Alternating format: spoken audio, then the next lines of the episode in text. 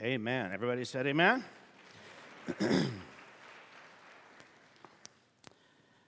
How are you doing today? Good, good. 2015, here we are. What's, what's the date? Is this the, the 11th? How many of you have had a good start to the year so far? Good. So, all your New Year's resolutions still working out for you? How's that diet coming? or your exercise plan, or how many of you messed up on your diet plan by January 2nd? Yeah. And all the stuff we plan to do. well, it is great to get a good start, and we thank God for good beginnings. That's why we prayed for uh, these little ones this morning, just to ask God to give them a good start to life. But how many know it's a completely different thing to have a good finish? I'm going to ask you a couple of honest questions this morning. Um, and you don't have to give answer to me on these questions, but in the quiet of your own heart, I'm, I'm going to challenge you to reflect honestly. And first question is this Where are you in your walk with the Lord today? Where are you in your walk with the Lord today? And more specifically, what is different about your spiritual journey today from what it was this time last year? What's changed? What's different? Are you just treading water? Or can you clearly identify that Christ is being formed in you? Talking about you, not your neighbor, not your spouse, talking about you. Here we are at the start of a new year with all the promise and hopes for a, a great year lying in front of us. And I'm, I don't shy away from challenging you today, even as I have challenged myself to look, take a good look, not so much at our spiritual past, but to take a very good, honest look at our spiritual present. Where are we today? Now, why, why would I even do that? Why would I bother to, to ask you that? It's very simply because I know so very well how easy it is to get into a spiritual rut. I know how it is to just go through the motions and we just get into a season where we just attend services and maybe we're even faithful in the giving of tithes and offerings, but we're just doing that stuff that, that we know to do. And yet, all the while, we're living in this world and we can be affected, strongly affected by the spirit of the age or even the decadence of our culture as we are rubbing shoulders with, with people day after day. Or we can be affected by comparing ourselves to the world comparing ourselves uh, uh, to the, the church to the world, or comparing ourselves with other Christians. All of those extremely dangerous and unhealthy things to do. And we tend to do that, particularly that comparison thing, simply to deflect the very direct question that we should be aiming right at our own soul, which is this Is Christ being formed in me? That is the question that needs to be directed at our, at our soul. And like you, I'm uh, stand on the, on, the, on the front edge of this new year. And with a great sense of anticipation for what the Lord is going to do in us, I really feel the Lord has something distinctive for us as a church and as a people as we go into, into this new year, and all kinds of reasons for that in my own heart. But regardless of my spiritual past, what is the condition of my spiritual present? For the younger believers, are you maintaining the integrity of the truth you have received?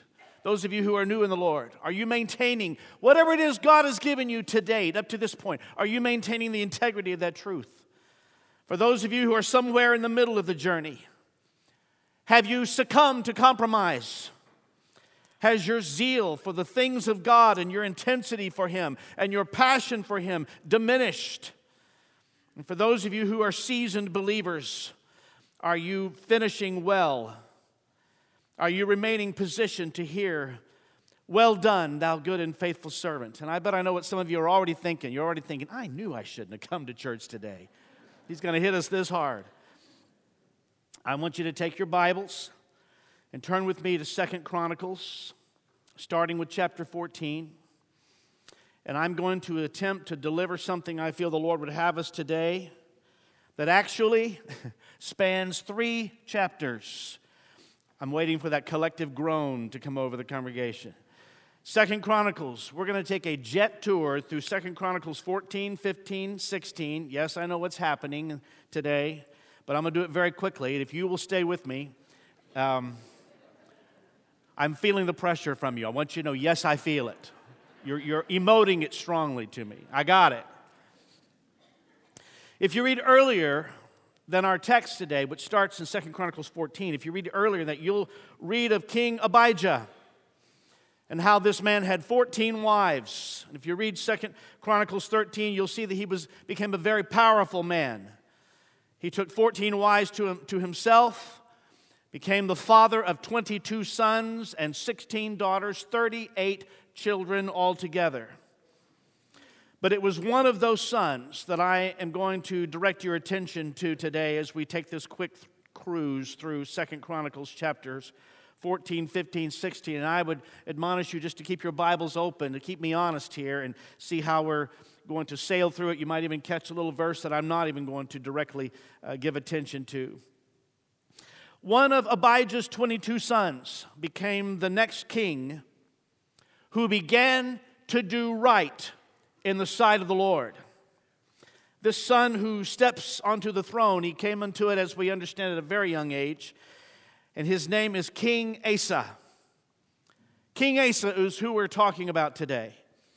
And this young man serves not only for a few years, but he serves for a very long time. And I want us to notice first this morning how well he did in his reign as the king. I'm going to give quite a bit of attention to all of the right choices, all of the good decisions that he made. But more importantly, the message that we have for today, that we're trying to deliver to you, that you'll see toward the end of this message, is how he finished. Many of you will recall the scandal that broke the news in November 2011 at Penn State University. As a result of the sex abuse scandal, the winningest coach of all time, Joe Paterno, had his statue removed. A 900 pound, seven foot statue was taken down of the winningest coach of all time. Records broken constantly. But when it comes to the end of his life and the end of his career, his statue comes down. And they said they've put it in a storage unit, and now it's just simply gathering dust. How do you end that way? How does that happen? How do you start so well and continue so well, being hailed as the winningest coach, and end with dust on your statue in a storage room. All I know is this that when Jesus calls me home, I want to finish this thing well. How about you, church? We've already made reference in the service today about Andraé Crouch and the contributions he made to the church. There's a man who finished well. He finished well. Just last night, Becky and I were driving somewhere and we received a phone call that another great in Christian music, Lari Goss, passed away just yesterday afternoon. Many of you will not know that name. If you were involved in choral music or Christian music of any kind, he goes way, way, way back. I don't know if Kenneth and Martha Cummings are here today, but they would remember so well the McDuff brothers. Some of you remember the McDuff brothers, and I remember the first orchestrations I heard of Lari Goss were for those old McDuff brothers records years ago. Oh, they were, they were magnificent. Lari was a unique man. In the last 50 years, he too has been one of the greats of Christian music, not, a, not a, a, stage artist himself, but as an arranger and orchestrator. I will tell you unashamedly, I learned how to orchestrate by listening to Lari Goss records for years and years and years. Those record players with needles on them, I would listen to a phrase and go back and forth and back and forth and run to the piano. How to do that? How to do that? And taught myself through listening to what Lari Goss was doing. He had he created an unusual harmonies. He developed a sound that nobody else had done. And so it has been quite impactful on me that, that Lari has passed away. He was a mentor to me. I actually, the first recording I was involved in when I was 19 years ago, a couple of years ago, um, I um, was with Lari at Lefevre Sound Studio in Atlanta, Georgia, Lari and his brothers. And uh, so we go a long way, way back. And though I only was with him about a half a dozen times, we, we had a certain contact that we remained and he was always complimenting my career as it came along and i said oh i don't even say that i learned everything i know from you know from you and he'd been such a wonderful friend. Here's the interesting thing that the last time I saw Lari was in November of 2010. And it was in those three months, October, November, December, that we were, I was becoming aware that transition was going to happen here at Bethesda, and I was having my own struggle with that. My biggest struggle was knowing that the, the uh, pastorate of Des Evans was, was probably coming to an end, and I've been involved with that for so long, and I was wrestling in my own heart so, so profoundly. And it was in November. I was in Nashville at a, at a recording studio complex. There's seven studios in this one complex. I was in one room about to start an orchestra session. And Lari Goss, who struggled with throat cancer, and I knew he was failing and becoming so weak, he was to be in another room that day working. He worked until last Sunday. I'll tell you about that in a second. But, but uh, he, I was ready to start the session, standing in, uh, in the control room, and I look over and I see the door opens, and, and someone's being escorted with a coat pulled all around them, and he's being escorted in the room, and that his escort says, "Is Dan Smith in the room?" And I said, oh, "I'm right here." and he said, Lari Goss would like to speak to you. And I hadn't seen him in years. And so he walked over to me. And because his, he was struggling with throat cancer, he pulled me right up his mouth to my ear so I could hear him because he couldn't talk above a whisper. And I hadn't seen him in so long. And he said, he said, I just want you to know I love you and I'm so proud of you.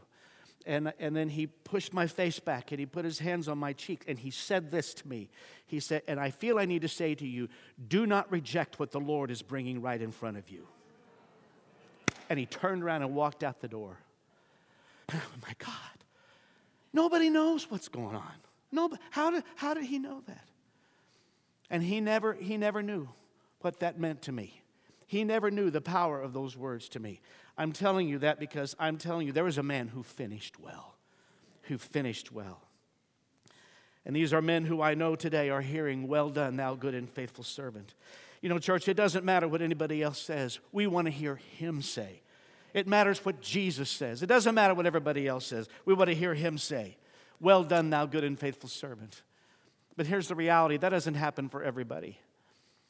How does it happen? That someone can be in ministry for three or four decades. I'm going to be honest with you here today. How does it happen that someone can be in ministry for three or four days? They can be singing, be preaching, be ministering, be sitting in a church, be singing in a choir for years and years and years. And the last few years, things go wrong. We've all seen it happen. Well, this is the story of Asa that we're going to look at. Look with, at this with me as we fly through these three chapters. Second Chronicles 14, starting with verse 2. Asa did what was pleasing and good in the sight of the Lord his God. This is always great for the kings. It's a great way for kings to start. And when you see this in the books of Kings and Chronicles, when you see this phrase, you know some good stuff is about to happen. And that's exactly what happens with King Asa. Some amazing things happen. Let's, and I want you to begin to, uh, to get the list of all the right choices this king made. Lots of right choices, and for how long he did it. Verse 3 He removed the foreign altars and the pagan shrines, he smashed the sacred pillars and cut down the Asherah poles. These were idols. The Asherah poles were idols related to the worship of the fertility goddess Asherah. He commanded the people of Judah to seek the Lord. There's a king for you. Command the people to seek the Lord, the God of their ancestors, and to obey his law and his command. In other words, he said, You got to show up at prayer meeting, which is on Sunday night at 6 o'clock in the youth hall tonight. Verse 5 Asa also removed the pagan shrines as well as the incense altars from every one of Judah's towns. So Asa's kingdom enjoyed a period of grace. Look at that. Verse 6 During those peaceful years, he was able to build up the fortified towns throughout Judah. No one tried to make war against him at this time, for the Lord was giving him rest from his enemies. How many of you would like to have some rest from your enemies? Get them off your back for a while, huh? What he did was so powerful that because they sought the Lord, God said, I'm going to give you rest from your enemies. What a wonderful thing. Verse 7 Asa told the people of Judah, Let us build towns and fortify them with walls and towers and gates and bars. The land is still ours because we sought the Lord our God, and he has given us peace on every side. So they went ahead with these projects and brought them to completion. What we see here is that God allowed them to prosper because they were seeking him, making right choices, doing this thing right.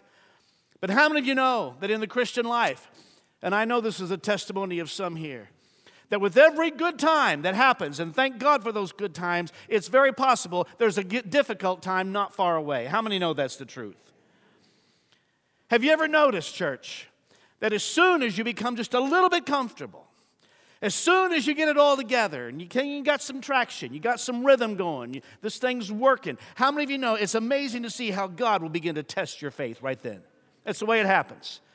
And for Asa, it didn't take long that God was going to begin to test his faith, and it was not just a normal battle. Look at verse 9. It was a million Ethiopians coming after him.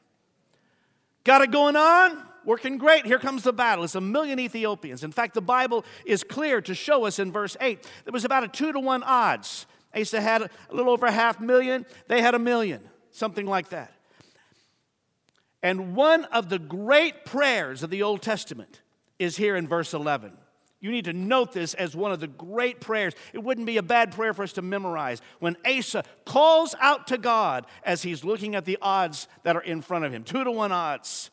It's a prayer that all of us ought to have on the, on the tip of our tongues to pray at any time. Verse 11 Then Asa cried out to the Lord his God, O Lord, no one but you can help the powerless against the mighty. Help us, O Lord our God, for we trust in you alone. It is in your name that we have come against this vast horde. O Lord, you are our God. Do not let mere men prevail against you. That, my friend, is a great prayer.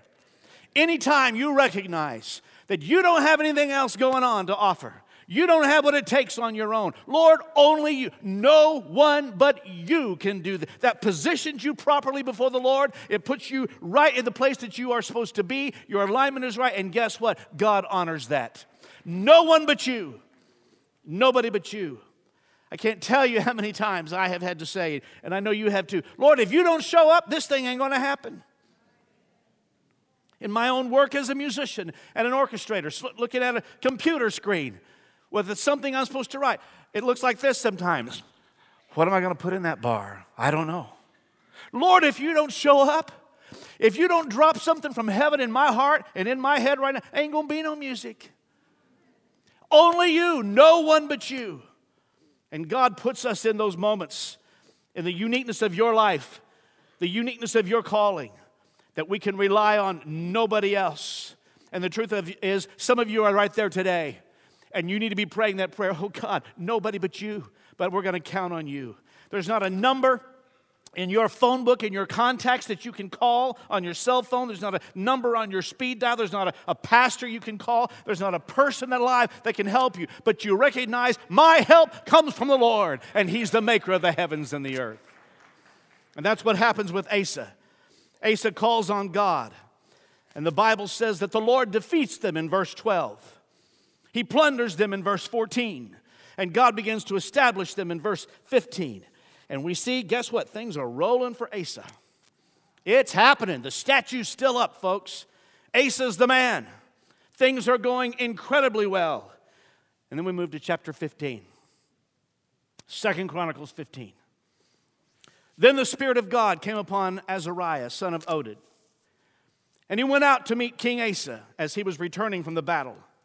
Listen to me, Asa, he shouted. Listen, all you people of Judah and Benjamin, the Lord will stay with you as long as you stay with him. Whenever you seek him, you will what? Find him. But if you abandon him, he will abandon you. This is a word to Asa to help him. Verse 3 For a long time, Israel was without the true God, without a priest to teach them, and without the law to instruct them. But whenever they were in trouble and turned to the Lord, the God of Israel, and sought him out, they found him. During those dark times, it was not safe to travel. Problems troubled people on every land. Nation fought against nation and city against city, for God was troubling them with every kind of problem. But as for you, Asa, be strong and courageous, for your work will be rewarded. And the Bible says in verse 8, look at this, church, verse 8. When Asa heard this message from Azariah the prophet, he took courage. And guess what he did? He removed all the detestable idols from the land of Judah and Benjamin and in the towns he'd captured in the hill country of Ephraim. And he repaired the altar of the Lord, which stood in front of the entire, uh, uh, in front of the entry room of the Lord's temple. Now look what happens. Verse 9. Then Asa called together all the people of Judah and Benjamin, along with the people of Ephraim, Manasseh, and Simeon, who had settled among them. For many from Israel had moved to Judah during Asa's reign when they saw that the Lord his God was with him. Many of them had defected from Israel because Israel had backslidden at this time. And so they said, If God is with you and not in Israel, we're hanging out where the presence of God is. That's where we want to be. That's how powerful the presence of God was in Asa's life. The people were literally leaving certain tribes of Israel just to go be where he was, and it keeps getting better. I'm telling you, this guy can do no wrong. He keeps making right choice after right choice after right choice. And the Bible says in verse 12 that in the 15th year of his reign, verse 12, then they entered into a covenant to seek the Lord, the God of their ancestors, with all of their heart and soul. This man is leading them with everything they have to seek the Lord. He made it a law that you had to seek the Lord. Hello. And in fact, he was so serious about you showing up for prayer meeting. Look at verse 13. They agreed that anyone who refused to seek the Lord, the God of Israel, would be what? Whether young or old, man or woman. Now, that's probably not the best way to get people to prayer meeting today. But I love his passion for prayer and how he gave himself completely to it. And then look what began to take place. The people began to shout. You know, church, I'm just praying that a holy shout comes over us one of these days. Not this little hallelujah. Our worship leaders admonish us to shout before the Lord. It's not for a game's sake. It's not for it, it's not for show. It's not for, but scripture says, shout unto God with the voice of triumph. Shout unto God. Verse 14. They shouted out their oath of loyalty to the Lord with trumpets blaring. Rick Vaughn, with trumpets blaring and ram's horns sounding. Dale Muska. Church, where is your loyalty today? I don't want to get too far sidetracked on this, but because I've got to keep moving. Where is your loyalty today? And what have you done to make it abundantly clear that there is not a shadow of a doubt about your loyalty to the Lord your God? What are you doing to remove any question? I love the fact that it was not just a shout, it was a shout of loyalty to God. Lord, we're yours. We are yours, completely yours. So all of this is going on. I want you to see this picture. Momentum is there. Every right decision, every right move is being made. And then one of the most difficult battles that Asa would have to face shows up. He has to deal with Mima.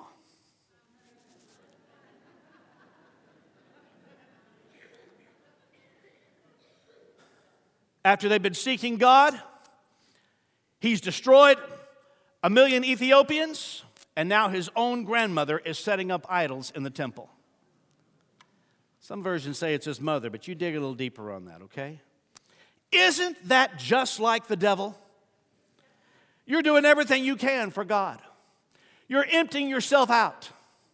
You are absolutely pouring yourself out, being diligent to do what you know will please the Lord and your own family comes against you. That's just like the, the devil to do that. Fr- frankly, I think that's harder than a million Ethiopians. Look at verse 16. King Asa even deposed or removed his grandmother, Maacah, from her position as queen mother. Wow. Is he committed to righteousness or what? Because she had made an obscene Asherah pole. He cut down that obscene pole, broke it up, and burned it in the Kidron Valley and he removes his own grandmother from that position. Friends, that's a difficult thing to do. And God honors this man. And the statue is still up, and the man's on a roll for God. 35 years. He is slam dunking everything until we come to chapter 16, the last five years of his life. Something happens. There's a man who's a great who pastors a great church in this country. He's been there about 25 years. He says, When I first went to the church, it was the hardest years of ministry of my life. Everything was difficult. I think if you talk to Des and I about the late 70s, we understand something about how difficult it can be. he says, this pastor, though, that I'm speaking of, says, as I'm getting up in age, I'm realizing in these final years, now that he's been there about 25 years or so, he says, with the offerings that are up, the attendance that's out the door, we're being listened to on the internet by even more people that are in the building. Tens of thousands are listening to them every Sunday. And he says this I've realized that the beginning years were the hardest, but that these final years are the most dangerous. And this is what happens in chapter 16 to Asa. Please follow this closely. Verse 1. In the 36th year of Asa's reign, King Baasha of Israel invaded Judah and fortified Ramah in order to prevent anyone from entering or leaving King Asa's territory in Judah. Asa responded by removing the silver and gold from the treasuries of the temple of the Lord and the royal palace. He sent it to King Benhadad of Aram, who was ruling in Damascus, along with this message Let there be a treaty between you and me, like the one between your father and my father. See, I'm sending you silver and gold. Break your treaty with King Baasha of Israel so that he'll leave me alone. Then Hadad agreed to King Asa's request and sent the commanders of his army to attack the towns of Israel. They conquered the towns of Ijon, Dan, Abel Beth Maacah, and all the store cities of Naphtali. As soon as Baasha of Israel heard what was happening, he abandoned his project of fortifying Ramah and he stopped all work on it. Great. Wonderful. Victory, I guess. But now look at this church, verse 7. At that time, Hanani, the seer, the prophet, came to King Asa and told him, Because you have put your trust in the king of Aram instead of the Lord your God, you missed your chance to destroy the army of the king of Aram. Don't you remember what happened to the Ethiopians and Libyans and their vast army with all of their chariots and charioteers? At that time, you relied on the Lord, and He handed them over to you. For the eyes of the Lord search the whole earth in order to strengthen those whose hearts are fully committed to Him. What a fool you have been. So from now on, you will be at war. Well, the king could have dismissed uh, Hanani as a religious fanatic who was meddling in things he wouldn't understand. He could have given the prophet that old line about you know, I'll take the matter under advisement. He could have thanked the prophet, prophet politely, but sent him away, but he didn't do any of those things. Asa was cut to the quick by the prophet's words, and he had Hanani thrown into the dungeon. Of course, Asa could have done what other kings had done before him. He could have repented. He didn't do that. This king who had shown such zeal for the Lord, at the end, let sin take control. And, church, here's the part that brings fear to my own heart. This is the part that is almost Galatians 3 3, where Galatians says, How foolish can you be? After starting your Christian lives in the Spirit, why are you now trying to become perfect by your own human effort? Such is the story of Asa. 36 years. 36 years he's praying down heaven. 36 years he's chopping down idols. 36 years, he's hearing words from the Lord. In the last five years, a little neighbor comes and begins to start fortifying a city. Instead of relying upon God, he goes into his pockets, the treasuries of the church, pays off an enemy king to take care of his problem. And now, the statue is coming down. Because he starts to use silver and gold as his answer instead of calling on the name of the Lord. And the deceptive thing is listen to this so carefully if you hear not one other word I've said today. The deceptive thing is that Asa wins that war. But he wins it with an enemy king. He wins it without praying. And therefore, he wins it without God. And there is a lesson in this for us, church. That is this. What is it that you are calling success? By whose standard are you measuring the work of your hands and the actions of your heart? Put in simple language, if the rest of the world says, Yay! and God says, Boo, that is not success. But if the rest of the world, if the rest of the church, if all the culture around you says boo, but God says yes, and you obey that, that is success.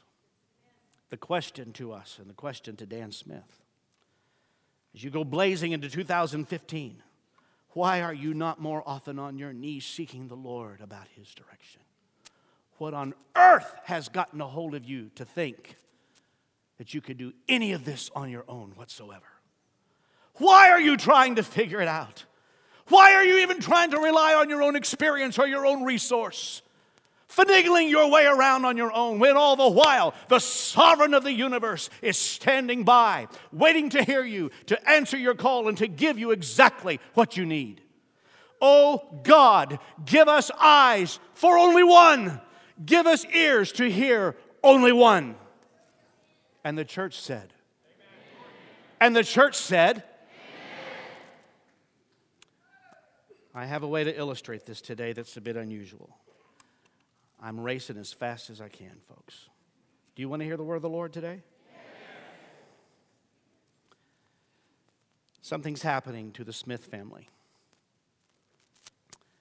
We leave at the end of this month to travel to another part of the planet, pretty much the opposite side of the planet, because our daughter is getting married.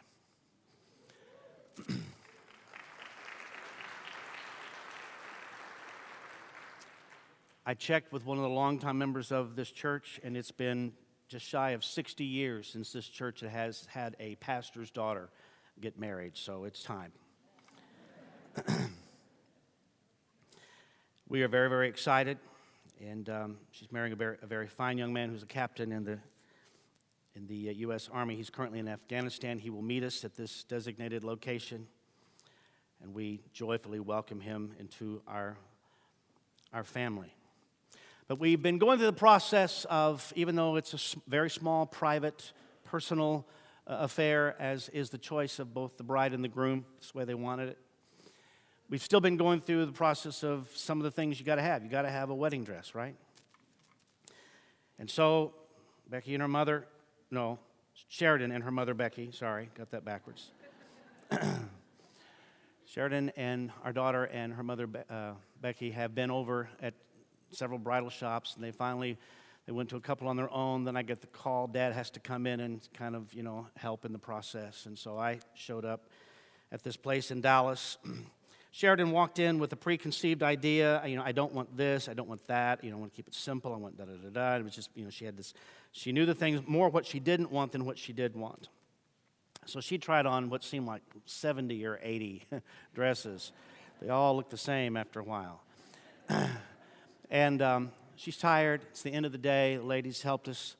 And I see another young lady walking down this hall who's going through the same process we are. And the dress, something about it struck me. It ended up, that young lady selected something else more suited for her. And I said to the lady helping us, I said, Can, can my daughter try on that dress? And Sheridan said, Dad, that's, that's not at all. What, it, and so I said, Baby, just try it on. She puts it on, and I'm telling you, the heavens opened. Angel choir started singing. Little doves were flying around.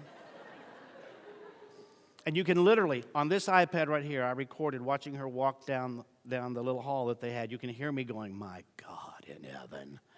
It was a stunning moment for me. Well, guess what? That ends up being the dress. and she, what's interesting is also on this video that I took, you hear her walking down to sing, you know, how it feels to walk in it and she's walking back, someone says, Oh, young lady, that, that dress is lovely on you, giving her some kind of a compliment, and you can hear her turn. She goes, Thank you. It's everything I said I didn't want.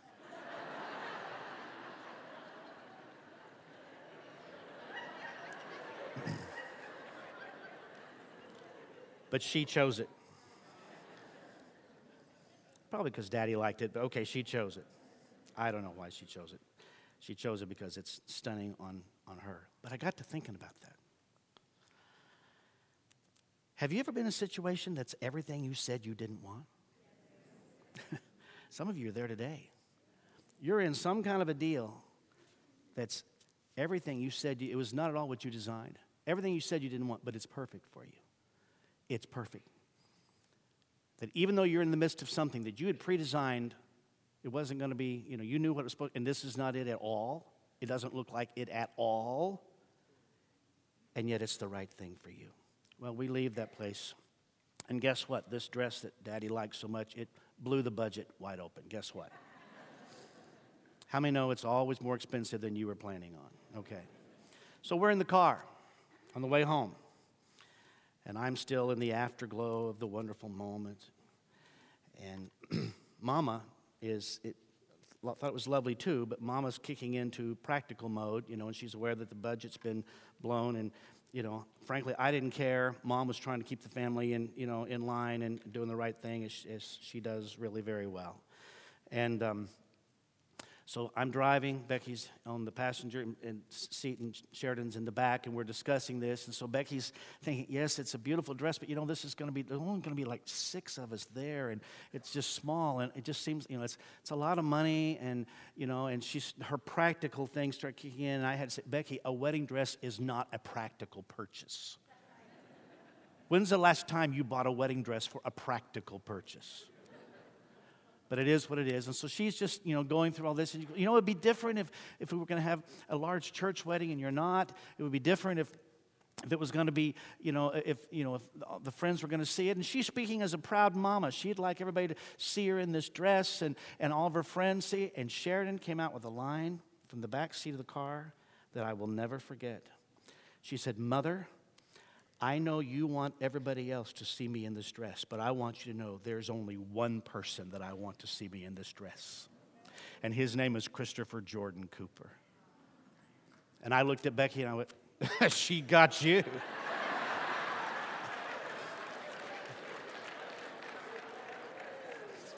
You're done. I wouldn't say another word. She just nailed you to the wall. I do want you to know that before I tell stories like this on the family, I have to get, I get permission. I don't have to, but I get permission.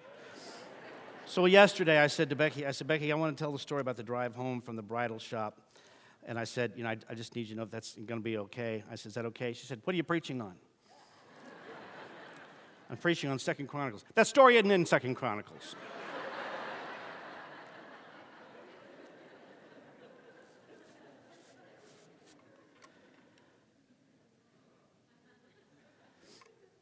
Asa wins the battle. It wasn't God judging him, saying you won't win, this, won't win the battle. But it wasn't like the Ethiopians, because he decided in this case that money was more his answer than prayer was. And all of a sudden, five years left in his reign, statue about to come down, it gets off course. And here's the, here's the struggle for me while I'm being personal and vulnerable with you today. I've been in ministry for four decades. Most of it's been in music ministry. And I think of all the times when I knew we had special guests coming to Bethesda, special speaking guests, special singing guests, and how easy it was for me to think this way okay, so and so's coming. I need to go into the choir, into the files, and pull out that special song for the choir that I was really going to hit it. I mean, it's going to be, you know, I look at this song. Remember when we sang this song? Oh, yeah, revival broke out when we sang that song. I look at another song. Yeah, that's a great song, too. You know, people really responded to that song. And thoughts can easily go through my head like, I don't need a home run, I need a grand slam here. And God goes, That's it. When you care more about what others think than what I think. You want to know how this thing gets off course? When you get eyes for anybody else, ears for anybody else other than Him. Are you hearing me today at all? Am I making any sense to you? When you are more concerned about pressing others than you are about what I think. Who cares if everybody else says yay And God says, boo. Who cares what other th- others think? God, if for 2015, give us eyes for only one. Give us ears to hear only one. And the challenge of my own heart after four decades of ministry is that I end up in a situation where you can easily care about what others think, about what we sing or what we preach, more than what He thinks. And God goes, That's how it starts. That's how it starts. When you start thinking this way instead of this way.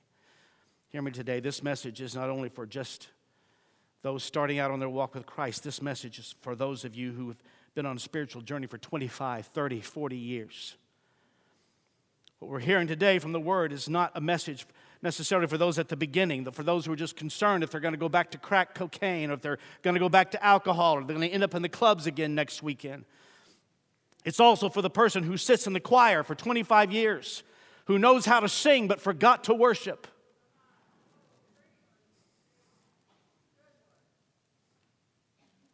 Some of us have become professional Christians. We know how to go through the motions. We know how to attend services. We know how to do all the right things. But where are you today? I'm not asking about your spiritual past, as delightful, as glorious, as wonderful as it is. Where are you today? What are you in risk of today, church, as you go into this new year? Have you lost that sense of desperation for God? Or do you still have alive within you that sense that says, God help us, God help me? That when we come to a place where we know how to sing, or we think we know how to preach, or we, we know how to do whatever it is, and God, has called us to, but we lose that sense of absolute, desperate dependency upon you. God, do not let us lose that posturing that says, God, if you don't show up, I got nothing. I got nothing. It can't just be that we call upon him when a million Ethiopians show up. It has to be, oh God, we're desperate for you every day, every day, every day, every day, every day. And I'm saying, oh God, forgive us when we know how to listen to sermons, but we've forgotten how to hear God. You know how to judge the sermon today, whether you liked it or not, or whether it did anything for you, but we don't hear God. It doesn't matter what I say, it matters what He says. That's the only thing that ought to matter. God, help us as a church. We've learned how to sing, but we've forgotten how to touch your heart. We know how to touch instruments, but can we touch your heart? Forgive us for Asa thoughts. Lord, you know I'm praying for a miracle today in my own heart. Make me desperate again for you, Jesus. 25 years, 30 years, 40 years in the Lord, I still want to be desperate every day of my life and desperate for you. Forgive us, God, for winning battles, but missing you and thinking we've gotten it all together, for thinking that it's money that we need when it's God that we need. Forgive us when you give us the resources that we previously done without, but now we rely on those resources. We rely on the money, thinking that's going to buy our way out of this or get us out of that. God, you gave Asa resources not so he could buy off enemy kings.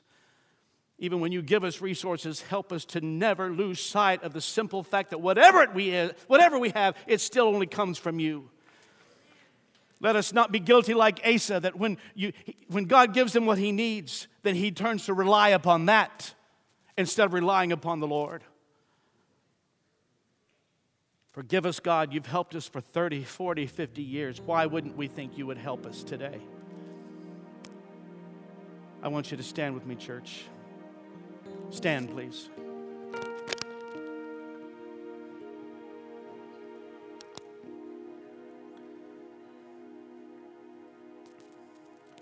I am going to open the altar. Pastors, if you want to come and be available to just simply touch someone, and I want to say this about the altar, church.